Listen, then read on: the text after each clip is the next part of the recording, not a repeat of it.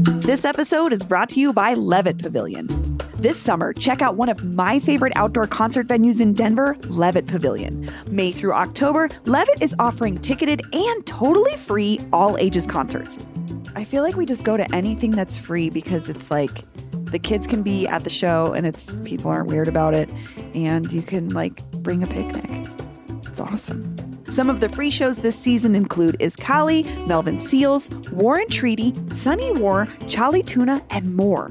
To RSVP for free shows and buy tickets, plus see the full concert schedule, go to levittdenver.org. That's levittdenver.org.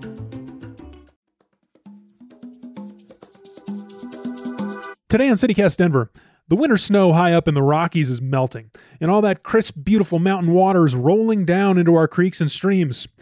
For a few weeks at least, water is bountiful on the Front Range.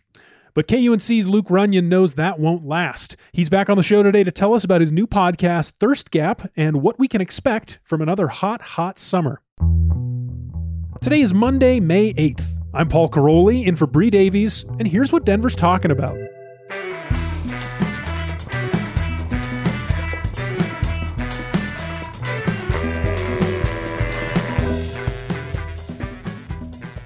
Luke Runyon, welcome back to CityCast Denver. Thanks for having me. So, Luke, we're talking about your new podcast, Thirst Gap, which is excellent. Perfect excuse to have you back on. I got to say, in the first episode, there was a moment where I felt like you were speaking to me directly. Like you were talking about this experience you had last summer where you were being inundated with uh, interview requests from journalists like me asking what's happening. How, how did that moment feel for you?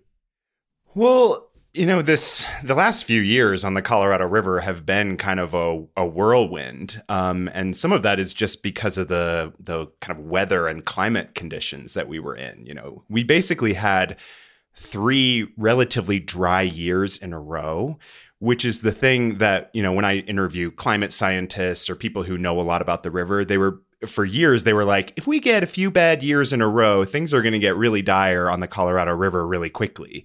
And when we saw that happening in real time all of a sudden everyone else kind of caught up and were like oh we should probably be paying attention to what's going on on the colorado river because things are getting really bad really quickly. Yeah i mean and people are interested like we see that reflected in our um our audience engagement on water related issues. People really do care. Our audience obviously is here in denver where you know we feel it but but I'm wondering about the reality. You know, there was another moment from um, the first episode where one of your sources, Eric Kuhn, who's a, a, former Colorado River District General Manager, I think, is that right? Yep, that's right. He talked about the word crisis, um, but he was saying the current moment. A lot of people would use the word crisis. I would use the word transition. We're transitioning to a crisis. So, if this isn't a crisis, what do you think a crisis would look like? Well, this is one of those, you know, people call it like a wicked problem where there's no like one solution to water crisis, the, the water crisis in the Southwest. There's sort of many solutions and there's many different problems that are kind of all going on at the same time. Um, but like the big overarching macro problem in the Colorado River Basin is that there's just not enough water to meet everyone's needs. Um, we have oversubscribed the river. There's more water on paper in the form of water rights than there ever has been actual water in the river.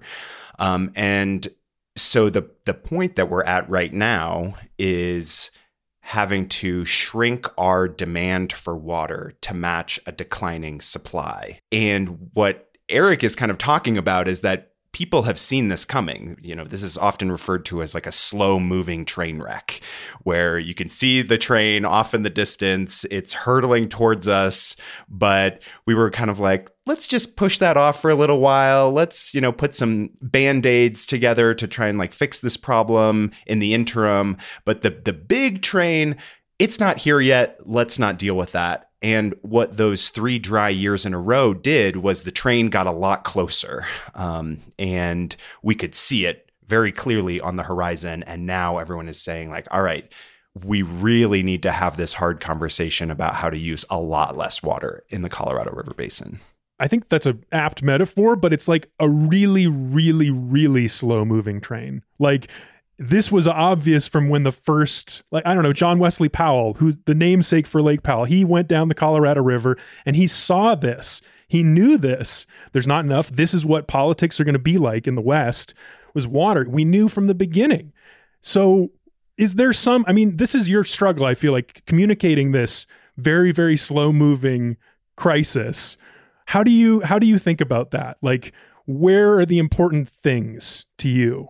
It, you could kind of take it in a few different directions. So uh, you know, when I was setting out to do this podcast, there's one way, you know, you could take take it down a path of like really delving into like the statescraft and all of the, you know, bickering states in the Colorado River Basin and the federal government and how it fits into the picture. I feel like it's kind of been done. Like we if you want to find that, you can find that. Like there's lots of people who are covering that aspect of the story. What's harder to find is how people on the ground are actually affected by the water scarcity that's playing out in the Southwest. And so that's really the tact that I wanted to take. Um, because you know there are people who are feeling the scarcity you know and we visit with a lot of them over the course of the series whether that's you know houseboaters at lake powell uh, folks on the navajo nation who are dealing with water scarcity uh, you know people who are ripping out their lawns in las vegas farmers who are kind of under a lot of pressure to use less water. Those are the people who i wanted to meet and talk with because so often you end up getting you know sound bites from all of the various states and political entities that are that are dealing with this issue, but you don't often hear from the people who are actually feeling the impact on the ground. That's what I tried to do.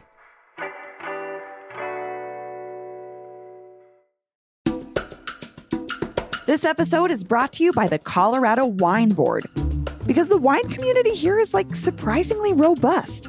I mean, think about Bigsby's Folly and Infinite Monkey Theorem here in Denver alone, and there are urban wineries all across the Front Range. Then there's the Western Slope, Paonia, I mean, Palisade. Hello, Palisade Wine, are you kidding me? It didn't used to really be a thing, but from what I hear, it's very much a thing now. There are more than 165 wineries across Colorado to explore, and they produce all sorts of wine that reflect our unique culture and climate. So finding a label that you're going to love is easy, no matter where your adventure takes you. Discover it for yourself and support local winemakers at coloradowine.com. That's coloradowine.com. I do want to talk about the politics a little bit, the upper basin, lower basin stuff, the different states. I know um, I know you said, you know, that's not where you like to focus, but I have to have your perspective on this because our lawmakers here in Denver at the beginning of the session said water was going to be a big priority, yet they have failed to do anything, it seems to me. I mean, they were talking about a bill that would just be like, we need to have a task force, we need to do another committee, but that they couldn't agree to that even. So is that important? Yeah, this this sort of gets at the disparity between the upper basin and the lower basin of the Colorado River. So the upper basin is made up of Colorado, Wyoming, Utah, and New Mexico. Mm-hmm. The lower basin is California, Nevada, and Arizona. And these are legal entities. Mm-hmm. And over the course of many decades, the lower basin which includes, you know, like Los Angeles, Phoenix, these, you know, really burgeoning uh, urban areas, sprawling agricultural areas. They've used above and beyond their a- allocation of Colorado River water. They've gotten closer to actually being within their allocation. Um, but by and large, the vast majority of the river's water is used in the lower basin. That has left the upper basin to feel like maybe don't feel the same sense of urgency around using less. Interesting. And have been reluctant to embrace some of the large cutbacks that are being talked about in the lower basin just because they say, you know, we don't we don't have enough water to kind of fix this problem. This is really a lower basin problem. You guys have to you have to cut back big time in order to bring the river into balance. And, and so that's sort of at the root of that disagreement um, and why there isn't the same sort of sense of urgency in the upper basin that you find in California and Arizona. Right. Yeah. So they're like inaction is them saying like we're good. You know, this is not our responsibility right now. It's actually on you all. It's kind of a similar dynamic to the urban rural divide. Interesting. I, you know, this is one of those issues where you get turned around. well, and you hear that exact phrasing from water leaders in the upper basin, basically saying, Really? This isn't our problem right now. This is the lower basin's problem because they use more water than we do. This is the place where we're actually going to solve the problem is in the lower basin. So don't be looking at towards the upper basin to actually fix this problem right now.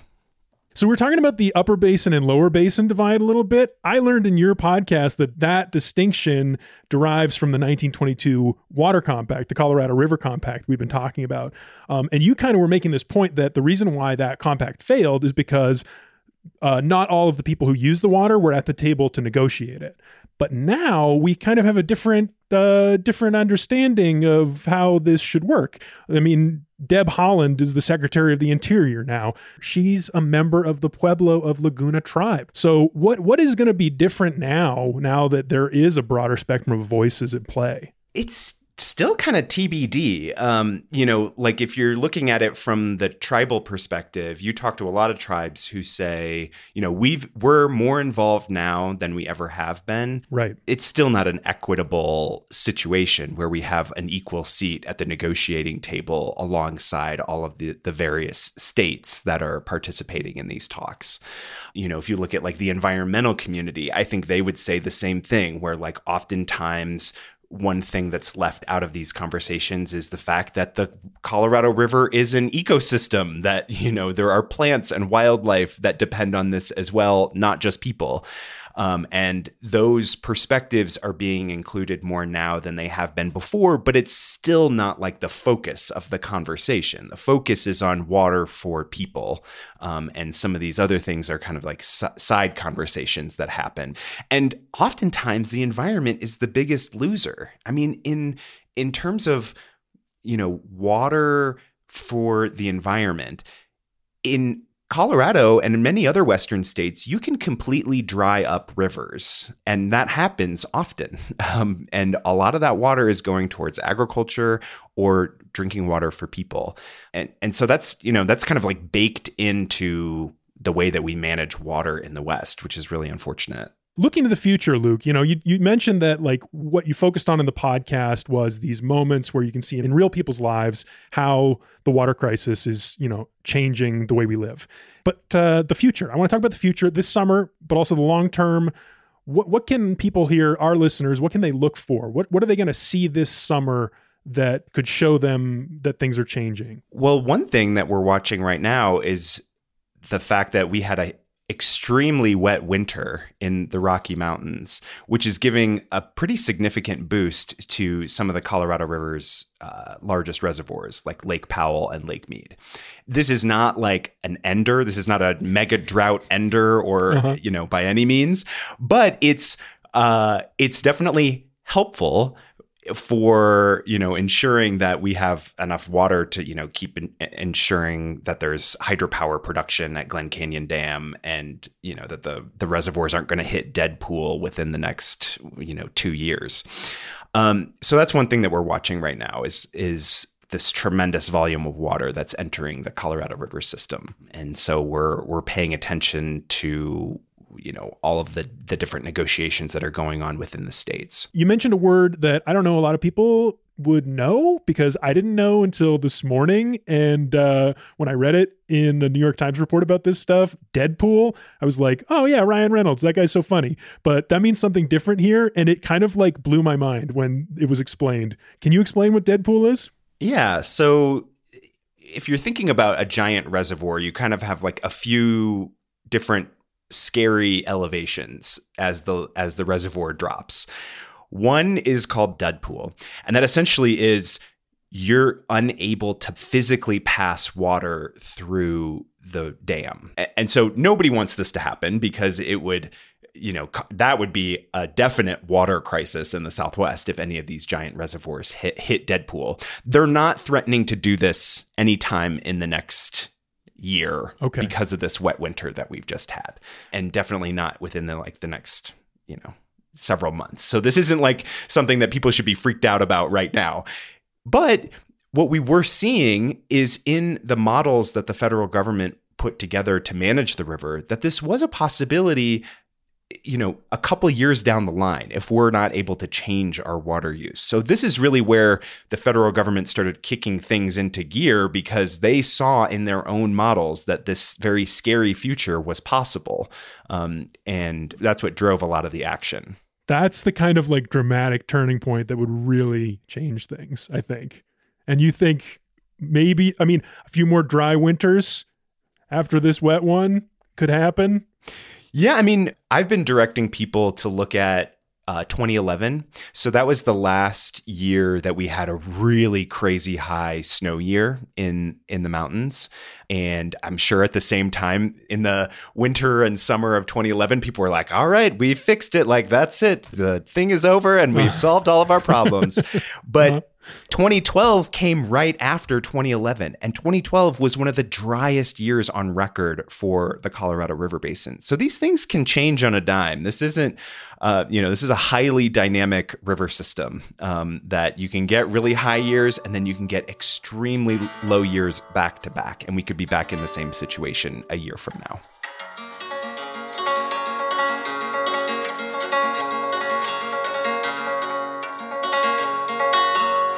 Well, speaking of how crazy this uh, this river is, um, I have one last question. I, I actually I have to ask this because I did not understand this, and my colleagues had to explain it.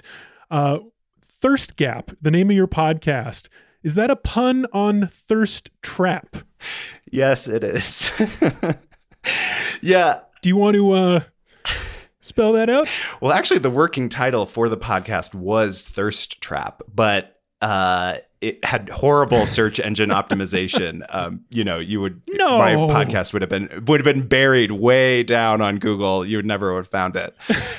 uh, yeah, it was you know kind of a I'm a millennial. I like a good I like a good internet pun. Um, and so that was the working title, but we ended up going with Thirst Gap because, you know, really what we're talking about is this gap between water supply and demand. And so gap felt like a better word than trap because trap makes it feel like there's no way out. Gap feels like, oh, we can find a way to close that.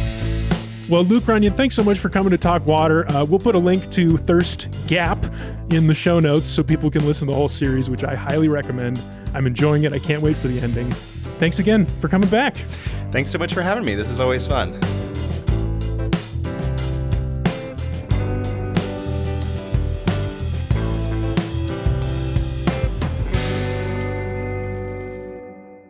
And here's what else Denverites are talking about parking. City Council decided last week to postpone their discussion of a proposed crackdown on abandoned vehicles because, according to Axios Denver, the ACLU had some major issues with the original proposal. They argued that Council should wait until the next mayor gets into office so they can coordinate a broader solution beyond just the abandoned vehicles issue. But also, the ACLU said that some of the provisions were overly broad and could potentially lead to discrimination against marginalized communities, including people who sleep in their cars. And speaking of the pandemonium on our streets, Westword reports that Lyft introduced a new fleet of 300 next generation e scooters to Denver earlier this month. They feature mounted phone holders for easy GPS access and new safety stickers. It's unclear to me if they were designed to withstand water damage, but I'm sure we'll know soon enough when one of these suckers gets unceremoniously tossed into the Cherry Creek. That's all for today here on CityCast Denver. If you enjoyed the show, why not take a minute to tell Secretary of the Interior Deb Haaland about us? Rate the show wherever you get your podcasts and subscribe to our morning newsletter, Hey Denver, by texting Denver to 66866. We'll be back tomorrow morning with more news from around the city. See ya.